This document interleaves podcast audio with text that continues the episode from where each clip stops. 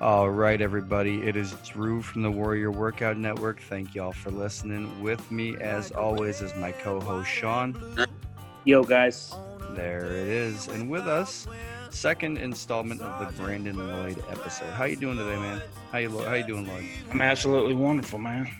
As always, even Are you- had a crazy day yesterday, and uh, what's turned out to be a crazier day today, but still rocking and rolling, dude. Yeah, man. That's that thing about resilience and having that bone is just, uh, you know, no matter how tough it gets, you always just find yourself pushing through it and being like, man, I thought I was tired after the last one, but here we go again. Yeah, sometimes I want to, I want to, uh, not be so resilient and just lose my shit. Sometimes just break something, throw something. Like this morning when I was out there, I I had Foster on me. Remember I told told him yesterday. Oh yeah. Of course he didn't. He's like, I don't want to call and wake you up. Motherfucker, Oh, that was your job. I was up at You- three thirty. you- don't worry about re- your job was to wake me up. And uh, but he sent me. He did text me. I, I got up and I got in an Epsom salt bath because I knew if I didn't, I wouldn't be able to walk today. Mhm. But then I got out of that and went straight outside. And I, I was clean. Man, I got more rush. I got a whole neighborhood worth of, of limbs that I had to, I drove some to the road and the ones that were closer to the backyard. I had a big 20 by 20 tarp. And I would I was putting all these big limbs on this tarp and taking the ends, the you know the the uh, the metal, you know the round uh, metal reinforced rivets on the, the end of a tarp Yeah. and, and hook hooking a uh, D ring through it and a rope and drag Just putting it over my shoulder. across- it all the way to the backyard. I mean, just uh, golly, that storm did a lot of damage, man. Yeah. What was worse, that or 28 miles with 50 miles on your back yesterday? What was worse? A- actually, that only because of the 28 miler. yeah. Uh, Um, yeah, it was. Uh, it was uh, that that 28 miler miler was cool, and uh, I definitely want to talk talk about that at the end of this episode before we get off this episode too. All right, dude. Well, listen, a big reason that we're having you on and giving you all these episodes is because you do have your book that's coming out. We intended to talk about it in the first episode. We didn't really get around to it, man. We, we you know, we have with you and your story and what you've got going on. I mean, we, we would have to do an entire series on you. Uh, So, That's It- probably true, but that's only because. Uh, wow, what's a good reason I can think of? well, you're That- gonna have I'm a ra- I'm a magnet for random bullshit. That's what I. That's what I used to say. yeah, I'm but just a the- magnet for random shit to happen, and like most people, when things happen, like car wrecks, God, you would never, all the way until Saturday night, the the amount of wreck, a guy walking across at three o'clock in the morning, literally, I see a guy get hit on I-10 going from my house into Pensacola, the main strip. I, a dude is in the air, and I see a body flop. Huh? Three o'clock in the morning on the interstate coming back from Christie's house, that kind of stuff. And he was dead, and he had one sock on. That was it. every that's not- time, every time. It And I- loses. I, did not want to deal with that situation. I was like, something is weird about this. I thought he got hit, and it turned out, my, in my mind, I think he was thrown out of that car. I don't Mm. think that car hit him um, just because of the situation. But I call, I was on with 911, and I was like, "Yeah, cops is coming. I'm getting my back in my vehicle, and I'm going home. I'm not. He's not. There's nothing I can do for this guy. wow. So, but stuff like that just ha- just happens. I keep a full medical aid bag in my truck all the time. That's what was most of the weight of my rucksack. It was a medical medical bag. I just I feel like it's always going to be something, man. every, always ready for the perfect storm, huh? Every gotta time. be. I'll tell you, the movie on your deathbed, at least it's going to be good. yes. As we get into this episode, there's going to be a lot of there's going to be a lot of colors on the palette here, man. I think that um, what we're going to be talking about is going to shed a lot of light on things that sometimes don't get talked about. Um, um, you know, feelings and viewpoints and and whatnot. And I think we're going to be bringing a a um, really good perspective of what it's like as a combat medic um, to go through deployments and to do his job.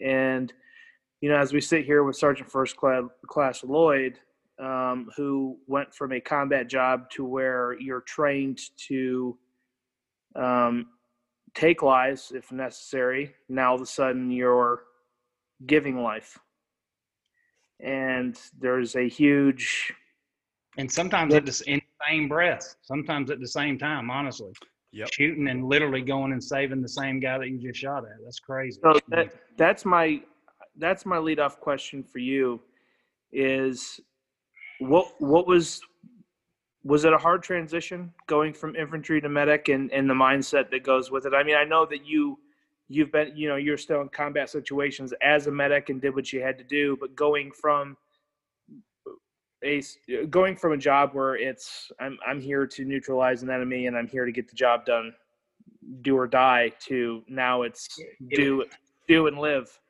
No, it wasn't. But the only reason I think it wasn't, looking back on because I don't think I've ever thought of that, but the only reason it wasn't is because of what happened the day after I reenlisted. It was September 11th.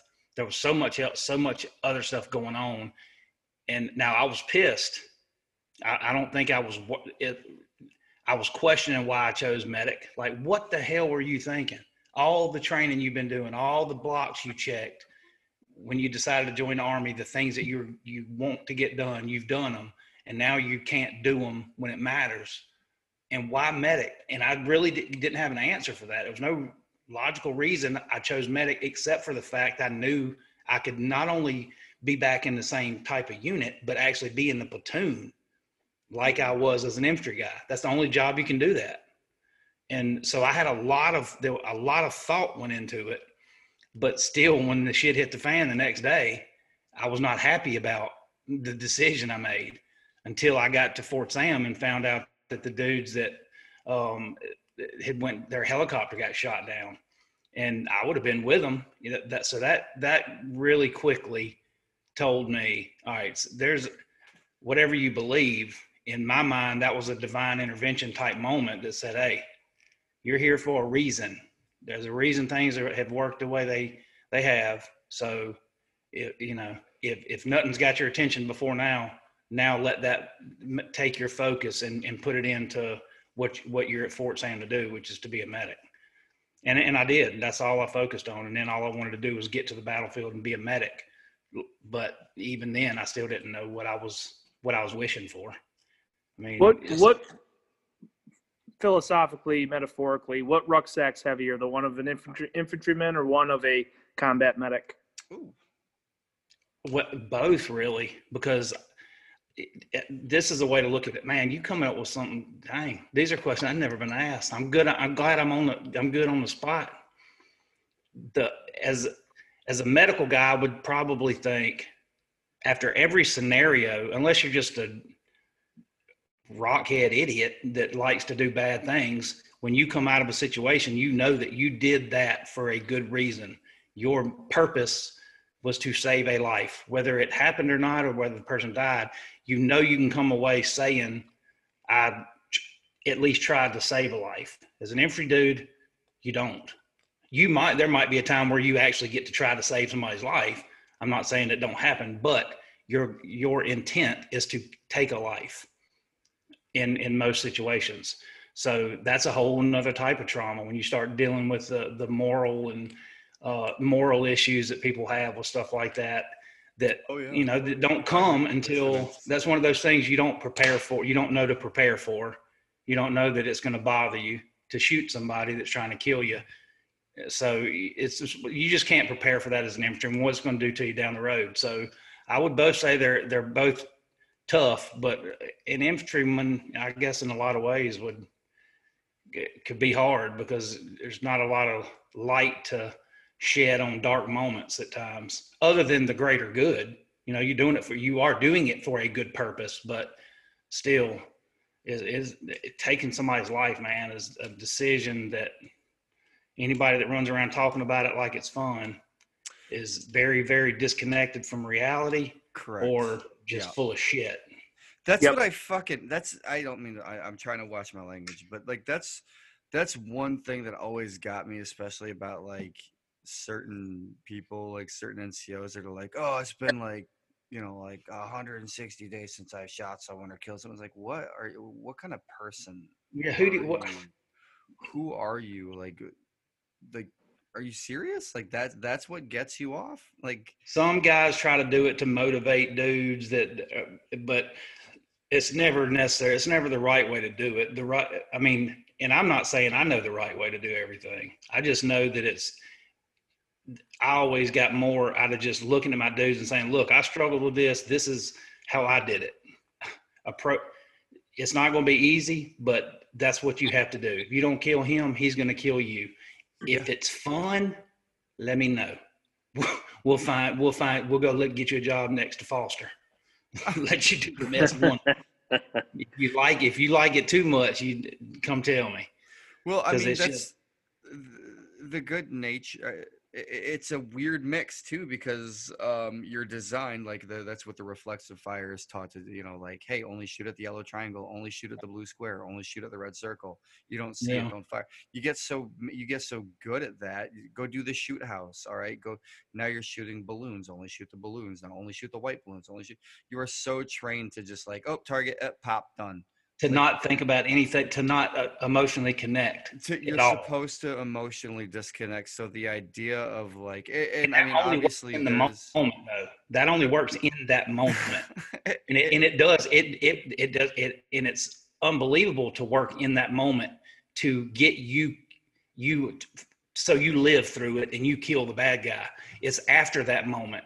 A- I think actually what's most astounding is that we've had instances where we've had the opportunity where we could have popped up, taken li- like taken lives and been like, "Yep, we're good," but rather instead we're able to quick look up, play the situation, notice like, oh, "Okay, we don't need to shoot here," not shoot, completely abandon the, like any idea, mitigate any sort of external like larger confrontation. And so like I think that's always been like like a larger tell of better training and better moral uh, people and better moral soldiers. Absolutely. anyways. At the end of the day, we got an American flag on our arm, and that's who we represent. Yeah, man. And we're not in Iraq or Afghanistan to kill everybody. We're there to rebuild a country Rebuild of good people.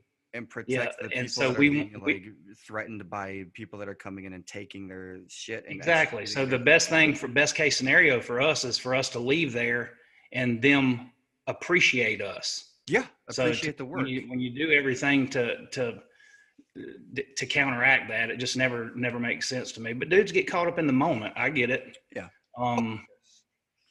It's it's easy to, but I mean, I, you shouldn't. I don't. I don't know. uh, There's.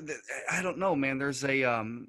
What what's it called when you when you beautify something and you draw like you make it like you romanticize it. so- Romanticize. Yeah. Roma- like people romanticize it and like i no offense i don't remember a single time feeling cathartic in a moment like that i remember feeling nervous scared and like do i do i do this or do i not like and, and confused Yeah. like I But don't see, know how that's people- what most people do. But but to avoid that, that's when they start turning it into romanticism. They go from that, and that's such a, a horrible feeling at times. They they try to spin it so they can deal with it in better ways, and that's where the romanticizing comes in. They sh- they try to make try you know tell their brain something a little bit different, try to look at it a little bit differently. So the next time it happens, they don't have the the after effects that that low man, I can't, I just took somebody's life. They don't have that, you know, they, they, and over time, and it does. I mean, it, you retrain your brain. That's exactly what you do.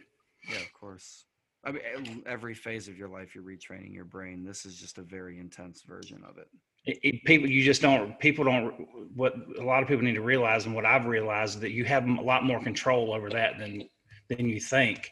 And you're hmm. doing it when you don't think about it. So you, you just, you can retrain your brain in great ways as long as you conscious, if you consciously make decisions, consciously do things, think about them before you do it. And instead of using that instinct that worked on the battlefield all the time because that's I mean that's what leads to the suicides, man. They come back and they get stuck in that, and it and it, you know it, it's extremely sad. I, I saw a post today from a buddy of mine, uh, and this will kind of get us started on on everything. Uh, his name, I'll just say his last name, Jackson. It was in 05, it was around this time because he, it was a memory or something.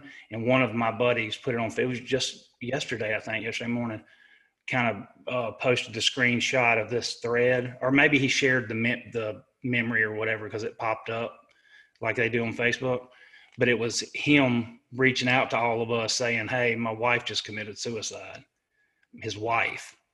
And this was 2015. And he was saying, Look, re- find somebody. Because he was still reaching out to his buddies, knowing they were going through that because he was beating himself up because he didn't re- recognize it in his wife. Um, so, I mean, the whole first thing was, look, if you're getting to a get to a point, reach out, find a buddy, blah, blah, blah. He's saying all these things. Less than a year later, he did the same thing. Yeah. Heartbreaking. So when you go back and read all the stuff that he was saying, he con- he was thinking the right things, but in trying to tell and and looking at it now, I can say he would he was probably feeling the opposite of what he was saying. He was feeling like doing it right then he was just trying to tell himself, eh, you know, a cry for help in a way, um, and saying, do, reach out, find dudes, whatever, whatever. Um, so he would hoping that he would do that himself if it come down to it, and it turned out that he didn't. Um, so that that was uh, that that was pretty heartbreaking uh, yesterday. And matter of fact, that's right. Right when I get that's the first thing that I saw when I got on Facebook before I posted that that thing, and I was like, wow. Um, I mean, it, and it, that too made me look at that walk I had just done. I still barely could feel my legs. It made me look at what I'd just done in a whole different perspective. Like, cause that's who I did that. That's the fallen too. Oh I mean, yeah, dude. They're not. They're, fi- Just cause they didn't do it 6,000 miles away. I mean, they're still, it's a direct, it's directly related to, to that. So as as we as we start this episode, this part of the episode, you know, chapter one, sentence one, where are you? What's going on? And where are you and what's going on, man? um and a lot of the things that i'm that i'll talk about in this this one story in particular i remember is something that i think about a lot i have i have uh shed new light on it with this book all the things that me and the co-author are going through and the, the research i'm doing and the people i'm reaching out to and like i did with you getting different perspectives and and all that stuff um has have made me view a lot of the things that happened in that first year in different ways just because you can never look at anything other than from your point of view. So you only have your viewpoint. And honestly if you really think about it that's a, that's almost a sad way to go through life is to only think about look at or believe your viewpoint. Oh yeah. uh, it's it, it's it's so much better for your mind and for uh, just to gain knowledge to listen to other people's point of view. Even if the dude was the one right next to you in that firefight he saw it different than you did. So you can learn something from that about how your brain works. Um, and those little things that was the way that i i, I helped myself was to take little things trying to learn something. I'm like damn it blew me away that you live you can be in a firefight literally two guys and you have them write down their experience afterwards and it'll be the same thing but they'll be it'll be different. They they they viewed that firefight completely different. So little things like that would it just amazed me. Um, and it it made me want to uh, it, it made me realize how strong and this was all during this time too like i'm seeing how guys uh, through the first year of the war were were handling situations like we were talking about earlier violently when they didn't need to or too calm when they needed to be violent. What led them to do that? Like have they been doing that the whole time? That, that's how i kept my mind uh, focused on bettering and helping myself in the moment as a medic because you're not working on dudes all the time. You might go three or four days and not even have to fix a dude's ingrown toenail, but then you might go 24 hours straight and have to work on more casualties than you ever have in your life combined. So that was a way a way for me to to kind of use my brain and think about things to keep it keep it working it to work it out. Keep so it sharp. didn't so it didn't get stuck on the same the same track it was on. Because as a former infantry guy now i'm a medic back with these dudes it was easy for me to trans transform back into that infantry guy. They had me on a machine gun in the back of a gun truck with no doors on it. Come on you think i'm thinking about where's my a bag no i'm thinking about where's the bad guy? I got a 50 cal dude come up i mean why is the bad dude always got to come out when you're on the gun you know i want that dude walking out when i'm out there. I'm not thinking about medical stuff. So it was easy for me to get stuck into that. For, so I had to remind myself all the time, dude, you need to pull out that little medical manual and and start reading because you don't always give IVs, but that's the very it's one of the most important things when dudes are bleeding. So you have to you got to refresh yourself. So that that's the way I leading to this night that we're talking about in September. That's the reason I think looking back on it, I was able to handle it the way I did, only because I didn't allow myself to become complacent. Um, and it was not because I was better than anybody, stronger, smarter, none of that. I didn't. I was just following the the dudes that were around me and watching the way they were doing things. And I had to have great leadership in my life, in my career. Um, so, like I said before, I just shut up, listen, and emulate, and that's what I did, and it led me to to doing things the way that I did. It wasn't because of me. Um, so September, we're getting done with an operation, and we're, we were in Tikrit, Iraq. Um, of course, our main goal and our only job in life was to find Saddam. So we were uh, four or five different operations a day sometimes. Uh, I mean, finding guys that look more like him than he did. like you'd find the one that's like the picture picture you showed me that coin, like the 1982 Saddam. Like we would find, and I'm like, dude, why would he give you that? Why would he give you that look? He has not looked that way since he shook Donald Rumsfeld hand back in 1983. Why would he? Surely he knows that Americans know that people age. So like he gave you this million dollar surgery to look like him for nothing because you ain't fooling nobody. But it it was one of those crazy things that we we looked for the dude so much and so long. It was uh we almost expected it that we either missed him or it was going to be another impop or whatever the case was when we when we went on these operations because that's really all we did. We did other stuff, but Which we um, could do an episode solely on the life of an imposter, because how insane would that be? And I don't mean to break it. Keep on, but, but just, dude, just, I, I I like where you're going with that though. just think about the psychology behind being. in Yeah, see, that's what that's what gets me going. the life. But go. Let's keep on.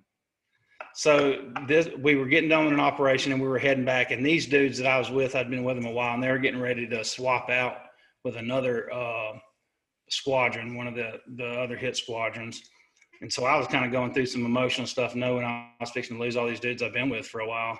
And this next group of guys comes in, they might not need or want me, and they're going to throw me back down to the the conventional army.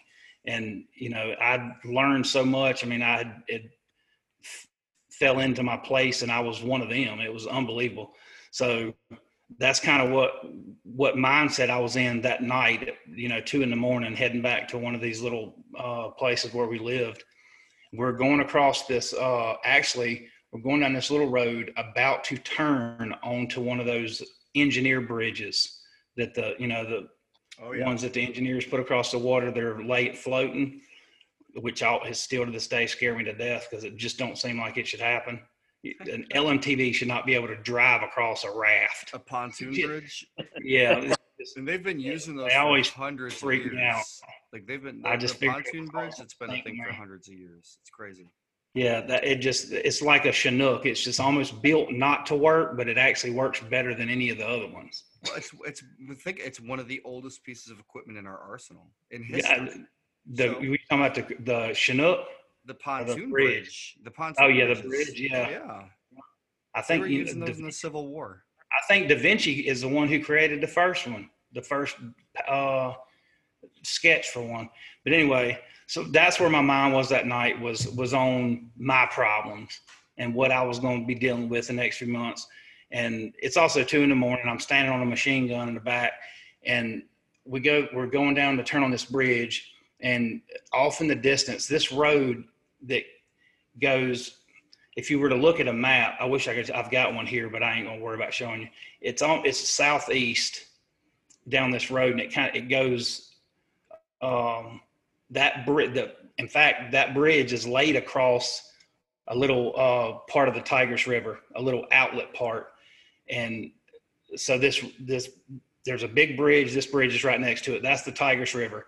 The Fourth Infantry Division, big gigantic palace, was up on this hill right there on the river. That's where the the uh, exam and all that stuff took place. Well, there's a road that goes straight down um, toward Al which is actually Saddam's uh, close his hometown. It's Tikrit, but you know how it's all broke up in little tribal areas. Yeah. So this road is straight. Now I had only been down this road once or twice during the day when you can see how long and straight this kind of. I've never been out west and saw it, but I've seen it on TV, like the Arizona, the roads that are just forever, and you just got to pray you don't run out of gas, and you oh, can yeah. see from for you know tens of miles in front of you. That's how this was, but at nighttime with no headlights on, the sky is so dark. In a distance, I saw it. I mean, I don't even know how to explain it. I, I knew instantly what it was, but it was so extreme that my mind jumped completely past that into like fireworks. Like, this is a Fourth of July show. Like, what day is it? It, it was so, and and I also knew because I saw all this before I heard anything, I immediately registered that's a long way away, but it's still big. You know, it should, if it's that far away that I can't hear it yet, it should look a lot smaller unless it is horribly awful. Mm-hmm. You know, so these things are running through my head. Whatever that is, I don't want to go that way because there's about nine of us and two trucks.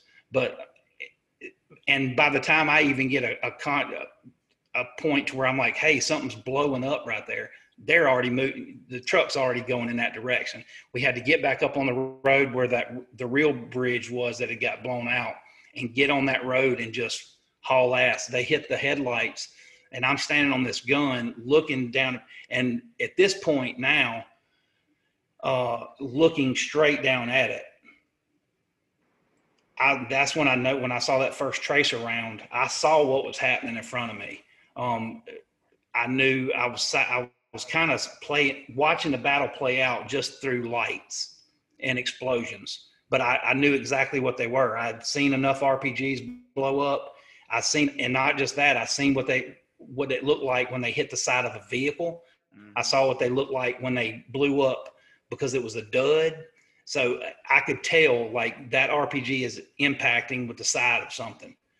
And all this is playing out in front of me. And I'm just thinking, it's this time, this, this was about a month after the IED started. Um, we were still learning what they were. We knew what they were, but we were still learning how to defeat them, what their tactics are as far as what they're putting them in, where they're putting them, what truck in the, the order of march are they hitting, who are they targeting? Do they know, you know, the, the command, whoever's in charge sits in the right seat? Do they, you know, that's the point we were at, trying to see what they knew and if they were targeting specific people.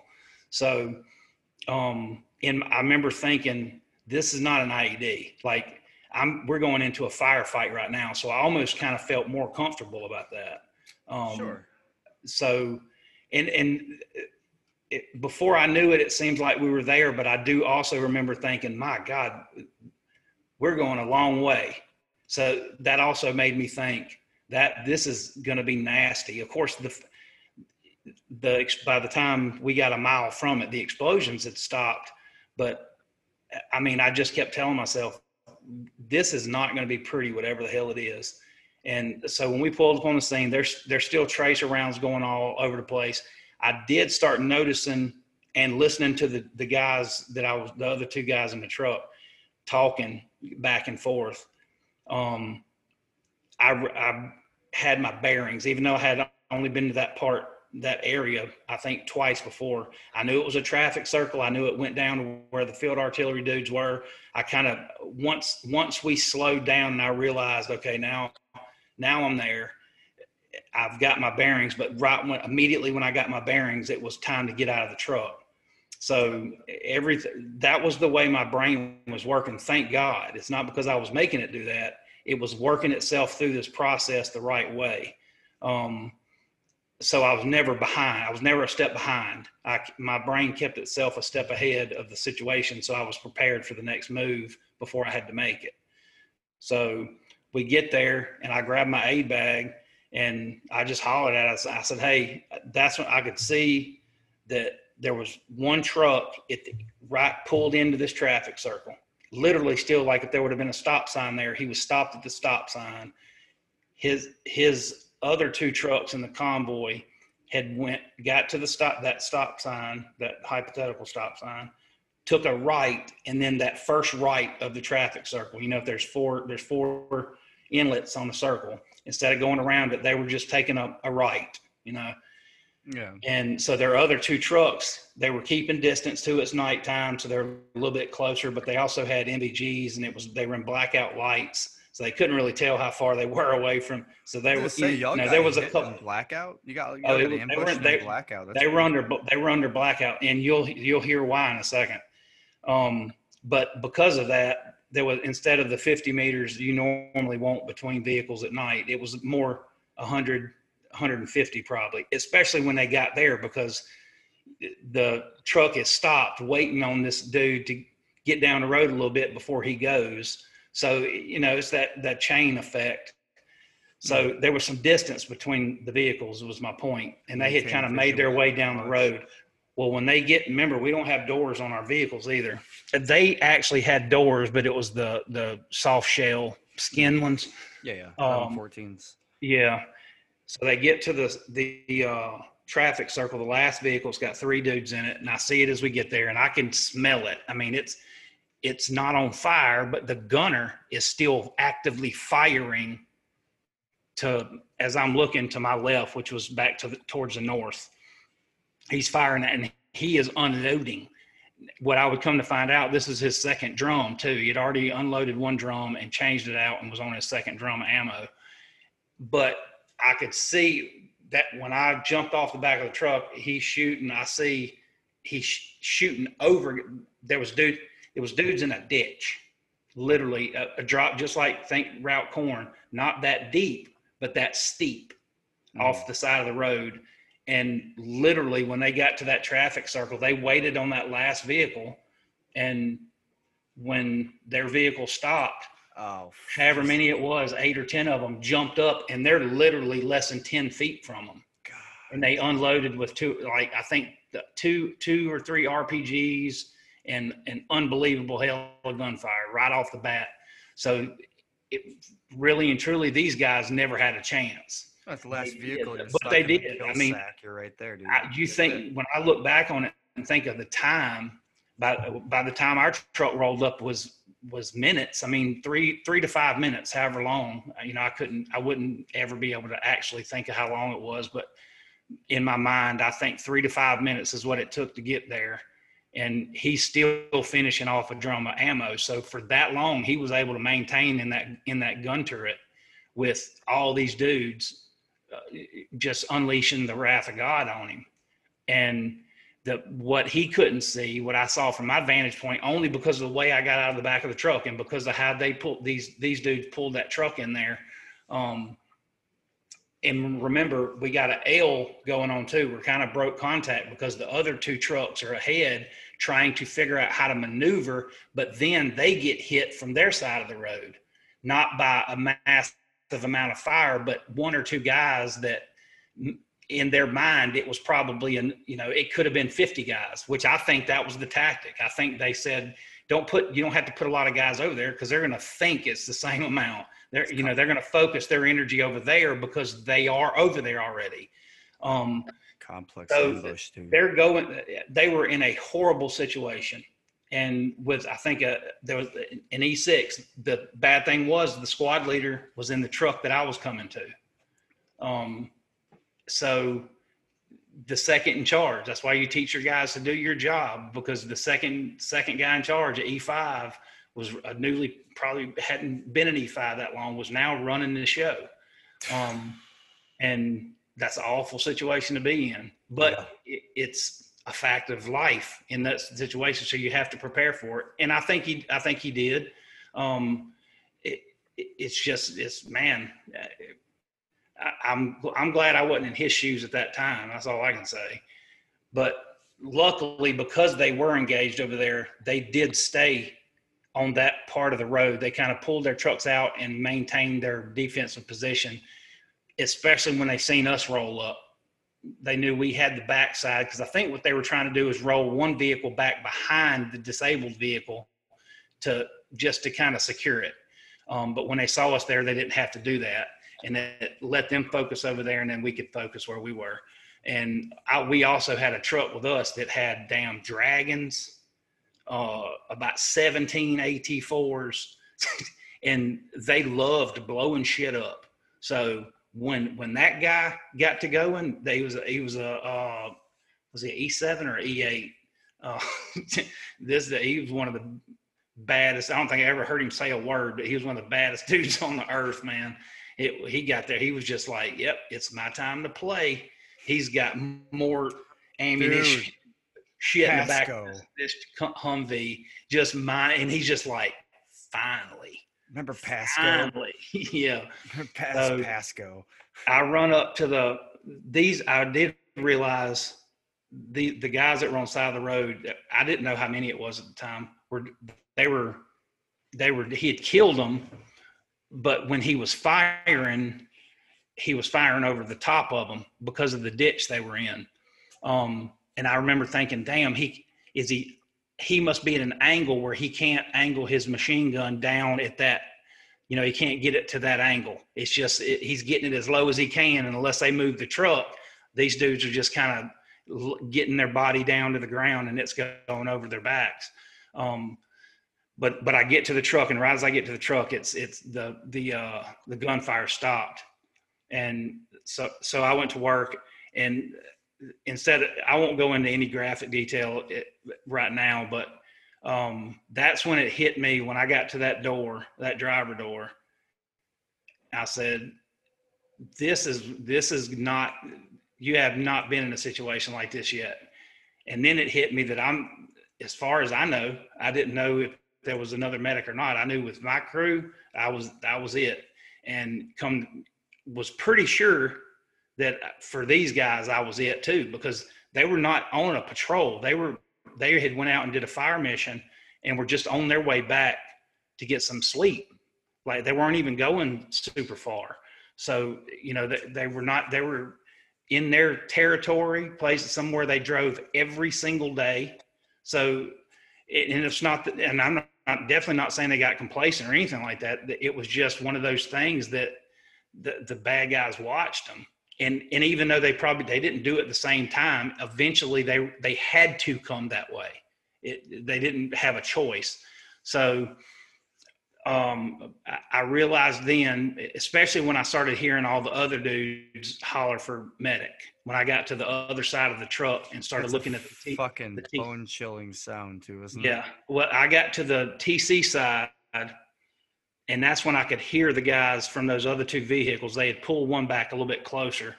Um, they were still shooting. Nobody was shooting back though, and they eventually stopped. They were just kind of I think, kind of reconning by fire by that point to see if there was anybody out there left. Um, so they thought they were at a point where somebody could try to find a medic. And I started hearing some, hearing them holler, dude, where do we got, is there anybody, whatever they were saying. Um, and of course I didn't stop what I was doing and run to them. I just registered it in my head and said, okay, um, hopefully they're not as bad as what I'm looking at right here. You know, and this this whole thing took you know a minute, minute and a half or whatever, and uh, there was no doubt in my mind that what I was going, what I the situation that I was in, unless it changed drastically and a whole lot of people showed up, I was uh, about to have to work more and probably face more than I'd ever had in my career, which I can luckily say that my career as a medic at that point had only been a short time. Um, but I knew it was different. You know, I knew it was definitely the exception and not the rule. So, but I, I managed, and in a very brief time, it, it didn't take long. I had the situation where it needed to be, and we were taking the truck that I'd come in on and turned around back then. It was a command Humvee, and you know with the the mounted gun, uh, the thing in the back that's mounted to the bed in the back, where you stand up on it. Oh, so yeah. the back of a you know a command Humvee, the back smaller than a regular cargo Humvee too, because it's got like the you know the the sides that you sit on, and um that's then the, the, the guns in the middle, so it even takes more room. And so we're literally it ended up being i want to say i, I was going to look through this book to get the exact number but i don't even think that's completely uh, accurate. I want to say it was 11 dudes total that were severely wounded. Like none of them were just now they were walking wounded but they were walking wounded because i needed them to be. Not you know not because you know any other situation i had been in they would not have been walking wounded um, but in that night they were. So, uh, in every one of them, the the least hurt guy was was bad, and you, when you, know, you get to a position where you have to say, I only have this much, I only have so much medical gear. I've got a bag and stuff on me. Literally, I, you know, you have to make a choice on who do I work on. Like you, you want to work on the worst off, of course. You can't always do that. You you have to work on the ones that you know without a doubt and and this is all where your training comes in because you can't think sit and look look it up in a book at that moment and decide which between these two who has the better chance of living you know who has a better survivability. Uh, you just have to to know and make the decision to you know with with what i have these wounds even though they might be worse the wounds might be worse but you know he's he's got a better chance at living through this than this guy so, you know, we'll come back and work on this guy, or I say we, I'll come back and work on this guy if I have stuff left at the end. You know, it, that was something I absolutely could not register in my head at that time. I just did it. I, I was prepared for it, and I did. I did it. You know, all the looking back on it come up and still to this day, I look back on it and think, God, that's something that that's every medic's worst nightmare has been in a situation where you have to make that decision. But it's a very small percentage of medics that are ever in that position. Um, and I, and I would not wish it on anybody. So uh, we get them in the tr- we load them in the truck and, and even that was is something that sticks. Actually, that's one of the top three things that sticks out in my mind is the way we had to throw these guys on the back of a command. This command Humvee was literally stacking them on top of each other, and I had to between with the gun there with that the pole the gun was mounted on. I had to put three of them. I had made the other dudes put themselves in other vehicles. I I was only taking these three guys on this truck from that vehicle that we that I pulled them out of. Um, and I had to lay them on top of each other in a way to where while we're going 90 miles an hour down this dark, long road, I'm going to have to stand up in the back of this command Humvee and hold on to this gun and keep and check their their pulse and shift them if I'm compressing something because of what their injuries were. You, there were certain things I couldn't put on top of each other. I, I had to have certain things exposed and it's I, I, it's kind of amazing to me looking back on it the decisions that I made in the moment that were not because I thought about it. It was because it was it was stuck in there from all the torture I'd put myself through training and and and preparing to be in that moment. So we we haul ass. We get back to the aid station, and then that was my first ever experience of working in an aid station um, my good buddies were were on the treatment team, and I knew them. So you know, they were always looking at me like getting out there with this this unit and these guys. Like I would come back and they're like, "Who are you? Like you're a different guy, Lloyd. Like who do you think?" I'm like, "Don't call me Lloyd no more. My name ain't Lloyd." no, it's whatever these dudes. They're calling me some shit. What they were probably calling me like Tiny Dancer or some silly shit. but like, and man, what was my call sign for so long in, in 161 was Hellraiser 1. And I, that's my favorite call sign of all time. But they had a pretty cool one. It was like, oh, fuck, what was it? It was a killer, killer call sign, though, instead of like a, a medical medical one and that that's like my new identity that was like my alter ego so i was the most self-conscious and self-aware at the same time do when i was out with them but when i come back around my dudes now that i've been with these guys for so long which I already had a tab I already had way more training than than these guys had these are young medical dudes and they knew that so i didn't have to ever pull, put some tough guy shit on. I just I I liked fucking with them, I guess, because I would get back and be like, yeah, let's get to work. I got to get back out on the streets. I got to go back and do my job. We'll see you later after all these black ops I'm going to do. just it's like I was rubbing it in because I was in a. It's not like I got chose over them. I was picked to get to go with these guys for a certain reason. They they would have never went, but that's that's a funny part of how I of that time as a medic. I, I was I played both sides of the fence big time. So, but I get we get back and we we literally I, I, always in situations like that and like I was saying about when I was wounded, think about the radio call. What are these guys expecting? Normally they're expecting way worse than what's really going on. Like with me, they're they they're they were told I didn't have a pulse and I was uh, unresponsive that's dead, in other words, literally. No pulse, unresponsive. That means you were dead man. So that's what the aid station had heard while you were driving me back. That's what they were expecting. That's why I was in the mood I was in, trying to be calm and let them know I'm I'm just chilling, man. I'm good. I'm not dead. Unless I am. And I just I slowed my heart rate down to keep everybody else calm. Yeah. yeah that's exactly and I think that's the kind of that's the kind of mentality I had. So we when That's what we you pulled, did. It was fucking weird. I've never seen that before. Never. Let's see this this time I wanted it to be different. I remember thinking, I hope these motherfuckers know what's coming. You know, I hope they're not sitting there thinking, okay, well they reported this, so this is what we need to expect. You know, the way they report it, we need to have everybody out there ready. But really, we probably only need three guys. That's how it would normally work. You know, you, but I, I was hoping, God, I hope they have got everybody out there. We don't have any time to waste at all. So I, and it was one of those things like every corner we went around, I'm trying to waiting just till I can see that little strip where I knew the the med- medics were going to be waiting. Safe handle. Uh, the sad thing was that's where all the uh, Reuters, Associated Press, all the news crews are right there living outside the aid station. Um, and it was ridiculous how many it was 25 or 30 of them on cots with big ass $30,000 cameras. Um, and they were not scared to get in, get in front of you and run backwards while they're filming you, dragging your buddies in.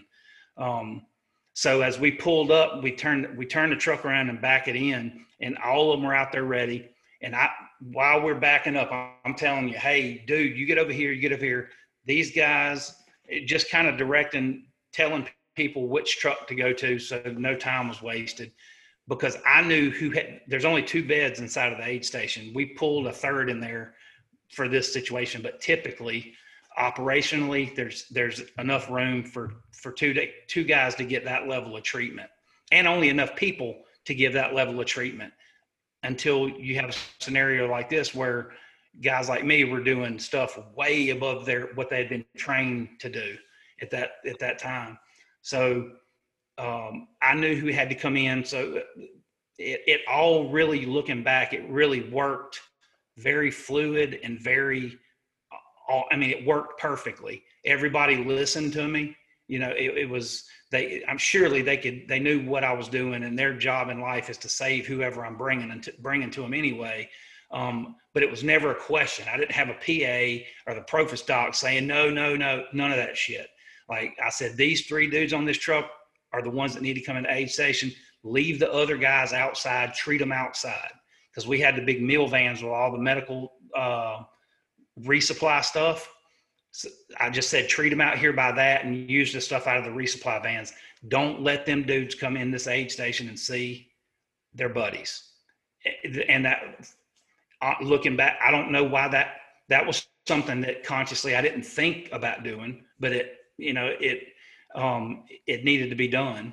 And looking back on it, it, it worked out really, really good. But so we get them in there, we go we go to work, and we work for a long time until um, the PA had or the between the doc and the PA, they had all three of them were gone. Um, and I don't know how long that was. I know that um, there was enough blood covering the floor that literally you had to hold something everywhere you walked because you, it was it would like you had roller skates on. Oh yeah. Um, and I'd never seen that. To to, I don't think I ever saw it maybe once, uh, but a lot more people. Uh, I never saw it like that. Um, so it, it, it was bad. Uh, and the the I'm kind of I'm kind of getting choked up, but not really. This, this is not the super hard part to talk about, which none of it is actually hard to talk about. It's just uh, what I look looking back on the moments after that, after they were called, we're still keeping. you know how y'all been in an aid station or something when shit gets crazy. Like after the the gym got hit on Rustamiyah, the first sergeants, the commanders, the chaplain, everybody wants to be in the way.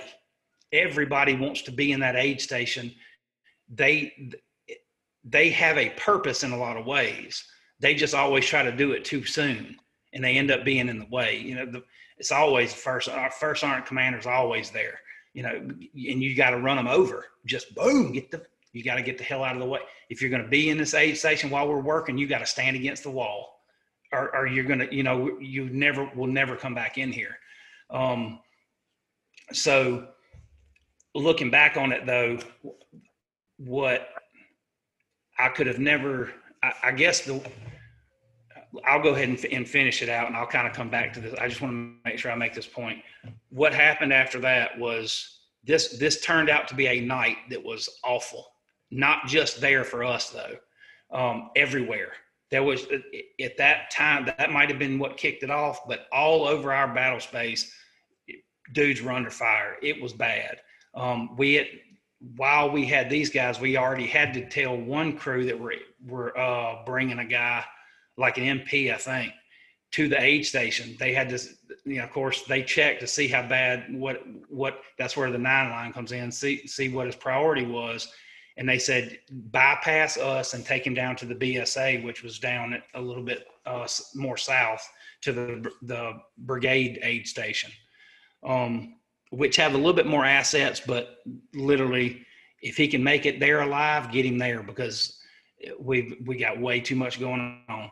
So when we when they, these guys were these three were were called um, as being that uh, that they had died, we had to get get them out of there. Like this is the aid station, so we have to get them out of the aid station. And you know the plan and whatever we're going to do with them is coming. But this aid station, the floor's got to be mopped, everything's got to be restocked with in the quickest amount of time as possible because at any second we could have something worse right back in here um, because of the way the night was going. So what what a lot of people don't know is when guys are in that situation and they pass as medics we we literally clean every inch of their body soap and water every wound is bandaged just like they're still alive. I mean, it's everything is is done uh, like they're to, when we're done, they're gonna get up and walk walk back outside. Um, and then we they're put into the body bag, and we go through their um, all their personal effects. We pull all the dog tags, all the anything like that, wallet, all that stuff is put in a Ziploc bag. Um, all their their uh, biohazard stuff, anything uniform, all that stuff, whether it's got blood on it or not, all that's put into a big heavy duty trash bag, and then the uh, personal effects are put in on top of that, and then it's it's tied down, and that is now the body and that is all one. They, they everywhere they go, they go together. But a lot of people that was something that I not enjoy telling people, but it's it's something that a lot that really nobody knows that that's that we go to that length to for out of respect and you know never cut corners. In fact we probably treat them a little nicer than we do some of the wounded guys just so we can get the wounded guys out of there quicker and get them get them back in the fight because that's our job is to preserve the fighting force.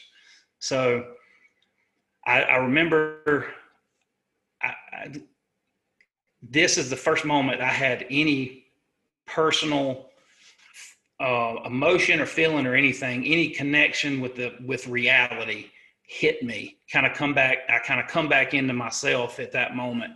Before that, I was almost robotic. You know, the the hour prior, but they had we had brought three in there, but two of them we worked on on the litters. One we had on the litter, but he was not on litter stands. He was on the ground, and uh, that happened to be Specialist Richard Arriaga. And I remember and there was no reason particular that I went to him. It's because my best friend on earth, Lobe Moran, was at his feet starting, and the other other two guys already had two guys on them doing what they were doing. So that's the head of Arriaga was kind of the last spot available, and I was not in a place where I was ready to just stop and catch my breath. I was I was I, I wasn't ready to think about it yet. So I got on my knees right at the head of the litter, and uh, he was taking you know taking his boots off and all this stuff. So I just started going to work. I put my hand in his back pocket. And I get dog tags were hooked on his belt loop or whatever. Pulls dog tags out. I pull those. Um, he had a in his cargo pocket. He had a Ziploc bag that had like the um, smart book, you know, just the stuff you're supposed to have, little bitty things. And I remember seeing a picture of a baby. And man, you talking about the reality crash. At that time of my life, I was 24 or something. I didn't have kids. I had no connection to anybody, to to back here at all, and I was on purpose. Um, not that I didn't think I was going to make it back. I just knew that would have made my, that was going to make my, my life a lot easier to not have to worry about what was going on at home. So I didn't have any kids. I didn't have a wife, a girlfriend, none of that. But still, the even now as a now a dad of three girls, the feeling that I got in that moment when I looked at that that baby's picture was the feeling I feel now as a father. It's kind it's weird that I should have not known that feeling then, um, and I didn't. I didn't know what I was feeling. I just remember how, this awful sadness coming over me. It went away quick, but it it just hit me, and I don't even think I really knew why I was so sad, except for the obvious. This is a baby, and then clearly I knew. Hold on, you know, I did, but I something made me stick my hand in there. I opened it up and I, I pulled it out and looked at the back of it, and it had the date, and it was months prior to that. We had been there, so this is his newborn baby that he has never seen before.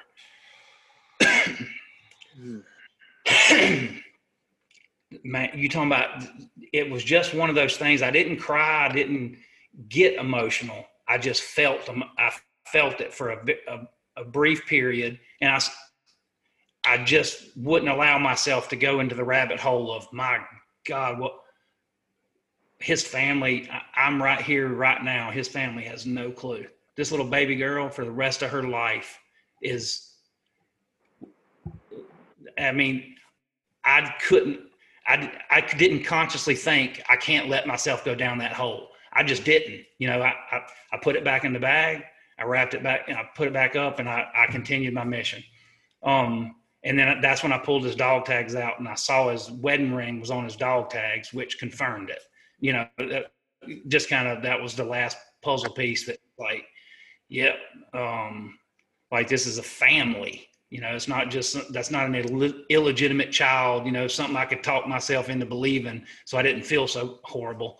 You know, this is this is a, this is a possibly a husband and a father, and wow.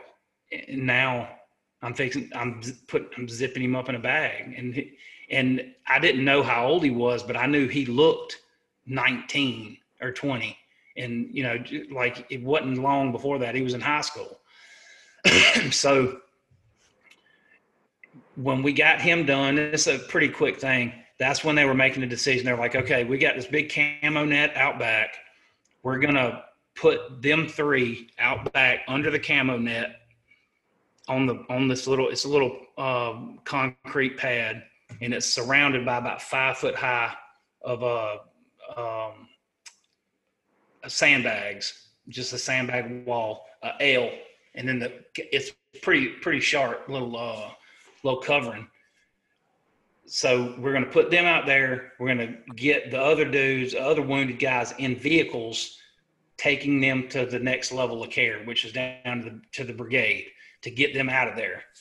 They needed to be gone anyway. They were all they all needed to go to higher echelons. So it kind of worked out that way.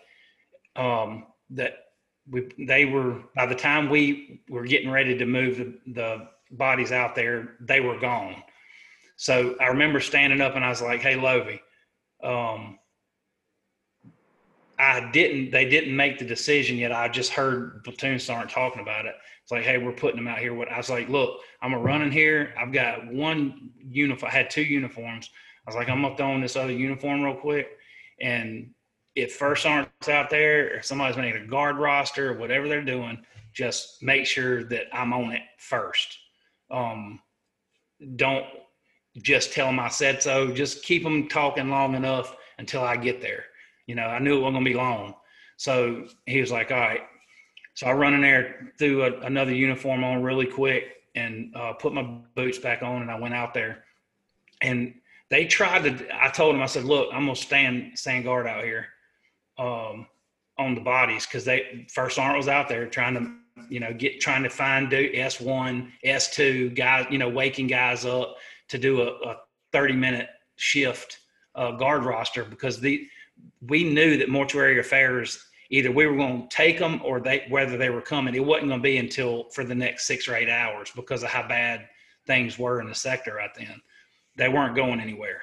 So they were i walked out there and i said look start the i think at this time it was like three i said start the guard roster at about at like five or six and because i need to be out here right now and first I was like lloyd you don't need you a medic would never be on a guard roster to stand guard over the fallen, especially the medic that just worked on them. That's not how this works, you know. And he was exactly right. He was trying logically telling me this is one of those things psychologically is not not the best idea. But I was trying to tell him that for me that is the best idea. Um, the worst place for me is to go in there and try to lay down and get some sleep or whatever right now. So and for whatever reason they took that answer. I don't know if it's the way i said it or the the how i whatever it was um, they knew my purpose and, and the reason i needed that. And that's what happened. I stood there and it was dark but man you talking about a, a period in time that ended up lasting hours but i literally stood there. And at first i stood there facing them I still could barely see him. It was so damn dark, especially with that camo cover. And we're literally a hundred foot above the Tigris River. It is a straight drop off. The most un unsettling thing you could ever be stand you could get on oh my god it'll make you sick to your stomach i'll show you some pictures um, that's why we had the that that um, wall of sandbags up so as i'm standing there i could barely uh, make them out. There's a little light above the aid station door that I kind of could get a, a, a glow from to see where the flags were. And as my eyes got uh, used to the that dark, I could make them out. And I literally stood there and had a conversation with these three dudes in my head for hours. And it was not sad. It was not. It was almost like we're sitting here talking. You know, it wasn't out loud. It was just it was it was weird not weird in a bad way just I don't I don't know what what led me down that path. I, it's it's crazy to think about how you work yourself through moments. Um, which of those moments we can look back on when we're having hard times and say, remember how you did it then? You, you didn't know it. You, you made it through that with, without putting too much thought into it. You're putting all this thought into it now and you're making the wrong decisions. So just trust yourself, trust the decisions you make. But that comes from making right decisions, consciously making right decisions. That's that's what leads you to making unconscious right decisions. Um, so uh, literally for for hours, the, about one hour had passed. I, I absolutely have no clue how how long it was, but for argument's sake or for conversation's sake, we'll say an hour. I stood there and I was very. I remember thinking at first I was very surprised. I knew my dudes had kept the the reporters away. We had a we had a certain deal with them at, at by that point that if you step if you come around this back way to this back door of this aid station, we will shoot your ass. Like you might as well just consider this uh, enemy territory. You have access to us through, you know, the platoons aren't set it up for them. You come through here, we will allow you to do what we want you to do. Um, whatever you do out there is your own thing, but on where we are, you're so I wasn't that surprised that they didn't try to come around the back way, but in that moment, I, I don't, I never, I thought that one time when I remember walking out and was like, damn, there's nobody out here. They already got the casualties out. I was expecting to walk out to a lot of reporters and camera dudes, and they weren't there. But that was my last thought. When I went over there and, and started pulling guard, I never ex- expected to see or hear any of them at that point because they would have had to come through through the gauntlet, and you know somebody would have got them. So it was never a thought in my mind. Out of nowhere, dude, the the sky lit up, and I could hear off in the distance. Man, there was so much shit going on yes, I was tracer rounds. They even had uh, some um, Air Force bombers come in and drop a couple 500 pound bombs like yeah. that I could eat from where I was. I could sit, I could watch it. But I mean, it was crazy what was the shit that was going on.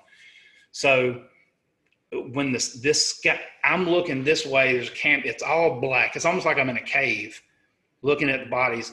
The sky gets so bright behind me that white on the flag is like almost bright, hurting my eyes bright. The sky was so so lit up behind me, and all I remember thinking was, "That's what it's like to to die," because you just that whatever just lit the sky up that bright was a direct hit somewhere. I just haven't heard it yet. Like, am I even standing here? Like, like it was that that was what was my brain was trying to register to me at that time. Like you're you're fixing to feel the wrath of God. Whatever, just in an this you know this was an instantaneous thought, and then back to reality. All right, now it's dark again, and I turn around and I hear some jackass. Four of these camera dudes and and they were I don't they were Associated Press, whoever they were, but they're contracted dudes from from you know wherever, whatever country they're from, had come out of the front of the building, walked all the way around, literally had to crawl to get behind so I couldn't see them above the sandbags. Then they had about a one foot, like a ledge between the sandbags and a hundred and something foot cliff that leads right down to the Tigris River that they had to, that they made their way down, however they did it, to get behind me and I, I guess somebody said one, two, three, and they popped up, and all of them took pictures at the same time.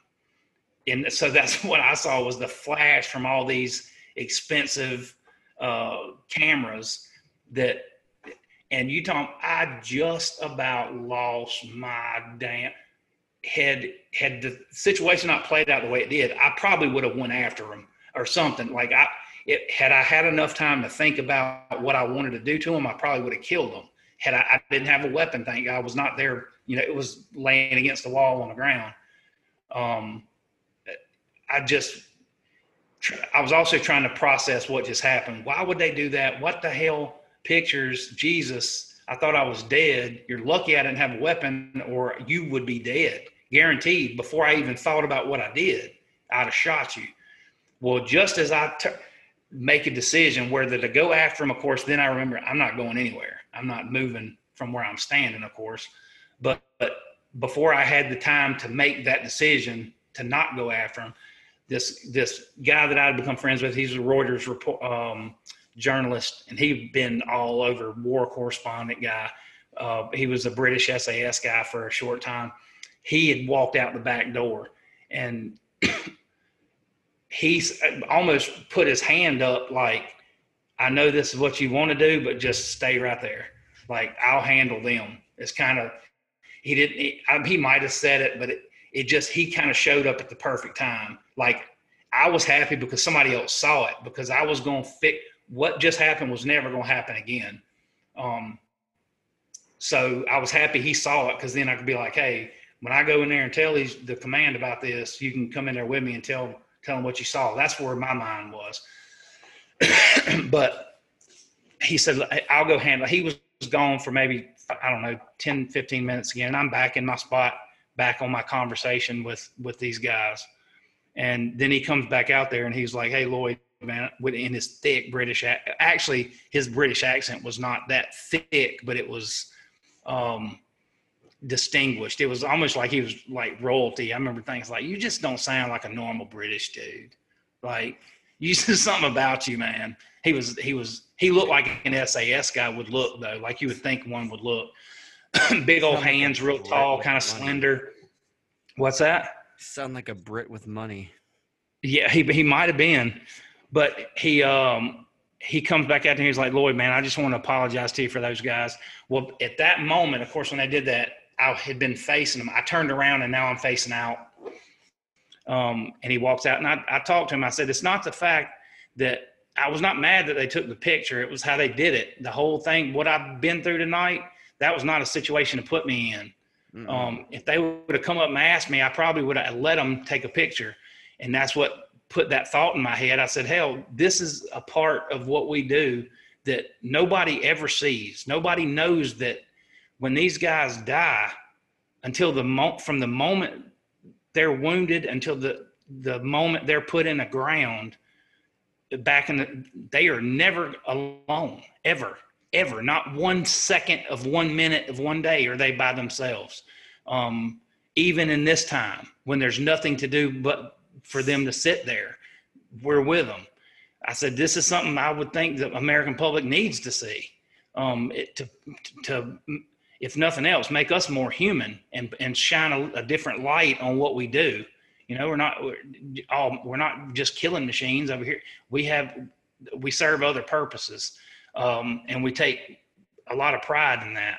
So uh, it led to him him coming out there. He took a few pictures. I told him, "You're welcome to do whatever you want with them, whatever." Turn, and I'm gonna try to speed this up, this part of it up. He, uh, I was thinking that was to be on whatever. He was like, I can make a lot of money with this picture. It turned out he didn't do it. He, he brought me the jump drive, I don't know, a day or two later with all the, the images that he took that night. He's like, I can't do it. He's like, I know why. I don't know why. You're right. I, sh- you get, you know, he, I let him do it. It was nothing. I didn't feel bad about any of it. Um, but it, something was, you know, I didn't argue with him. He just, he was like, I want you to take the jump drive. You have all the pictures um, I just, if you see them anywhere, you know, you, won't. You know, it's it's one from that they took that you know that it, whatever they were able to get from the back of you. So I really respected that, even though I kind of wish he would have taken it and and uh, found a, a, news network, whatever, to to put it out there. But um, he didn't. He gave, gave them to me. So I had that that picture of me standing guard with all with a semi it wasn't a clean uniform it was my only other uniform that wasn't like brown with blood. By that soaked in blood. Um, but i had blood on my boots. And when i still look when i look at that picture that's for some reason that catches my eye first. You know when you get blood on your boots then you get dirt on it? It makes that spot even darker and the dirt sticks to it. And that's kind of how it was. Um, so the next morning we t- we uh, I ended up staying out there the whole time. I don't know if any. I think one other guy might have come out at some point for a little bit, but I um, was out there when mortuary affairs pulled up, and then they took them. And that I, I say that's the last I thought about them for conversation's sake. Of course, that's not the last time I ever thought about the incident or whatever. But all in all, that that incident for me was over because I had I had you know what's ahead of me is what's ahead of me and that's what i have to think about now. And that's what made me thinking like that is what made that my actions and all that possible that night. So i was not going to start doing things differently. You know i'm not going to start thinking about something too much. And so i just went back into that robotic phase and, and back out on the streets.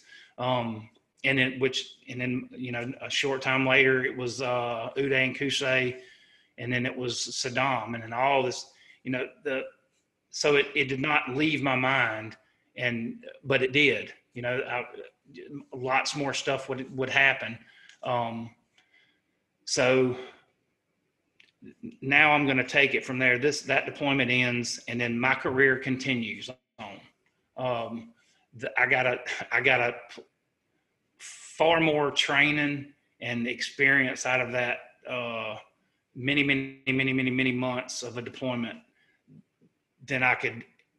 I mean, any, most people get in a lifetime medically. I mean, trauma surgeons don't get that much experience in 10 careers. So, um, a lot of things come out of that deployment for me to better myself, a lot of leadership stuff that I would continue carrying and trying to teach my dudes the rest of my career. So, we'll fast forward from that. Did y'all, you, did y'all want to ask because I, I don't want to speed it up too much, but I do want to get to the. I know there's there's still more to go, and I don't want to I don't want to uh, I don't want to get too long winded on it.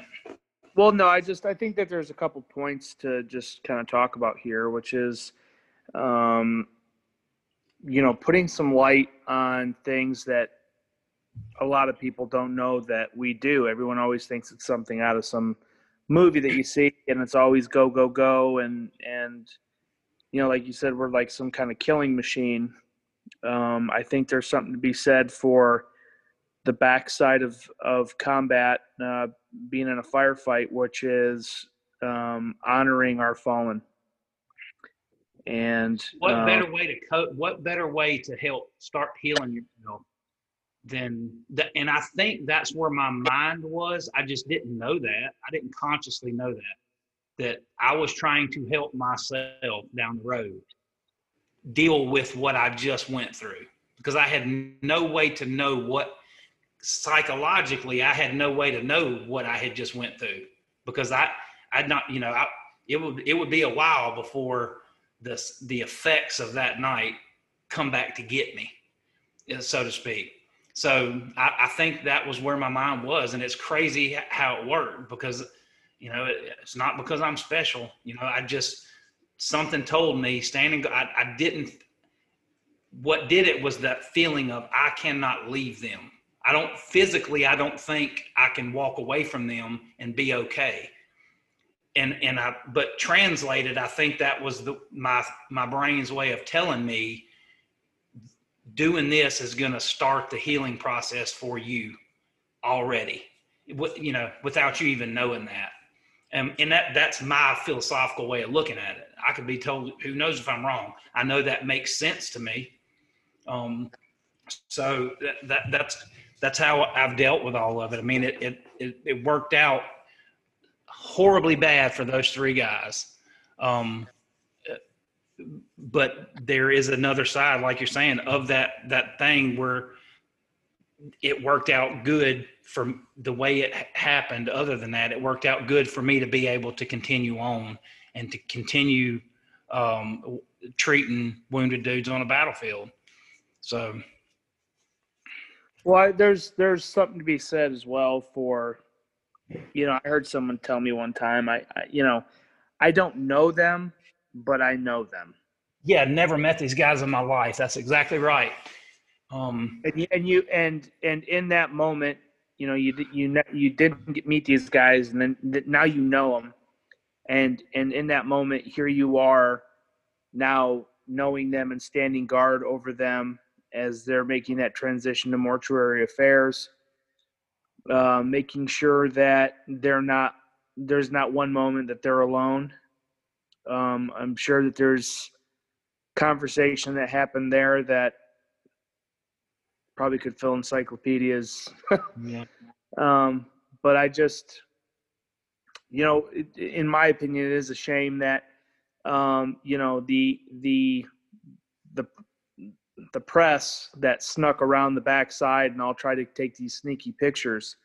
Um, I do wish that uh, the the British uh, reporter uh, was able to uh, get those pictures out as well because I think that um, and what what what some people may think is you know they're taking pictures of, of fallen uh, soldiers. Like you said they're they're under they're they're properly placed under a flag. You're standing at, at, at a position of attention or parade rest you know standing guard over them and Well, that yes, that's what I took personal was that I don't think in their minds they wanted to take a picture of me standing guard. They wanted pictures of dead bodies. yeah That you know what I mean? If if they would have asked me and I could have told them what I was doing, I would have felt okay with them taking the pictures. But I was mad, I think, because they were taking the pictures of the wrong thing. Yeah. In, in my mind, you know, because I, and, I and the British reporter he was taking picture of the, exactly of honoring our fallen and, exactly and- right. and And without and the I- I- ceremonial duties of us taking care of those who just recently Exactly Yeah. right. Like I said, he come out there with his camera, but he come out the door to approach me. He might have been coming. He didn't tell me this. He might have been coming out there for that reason, to take that picture.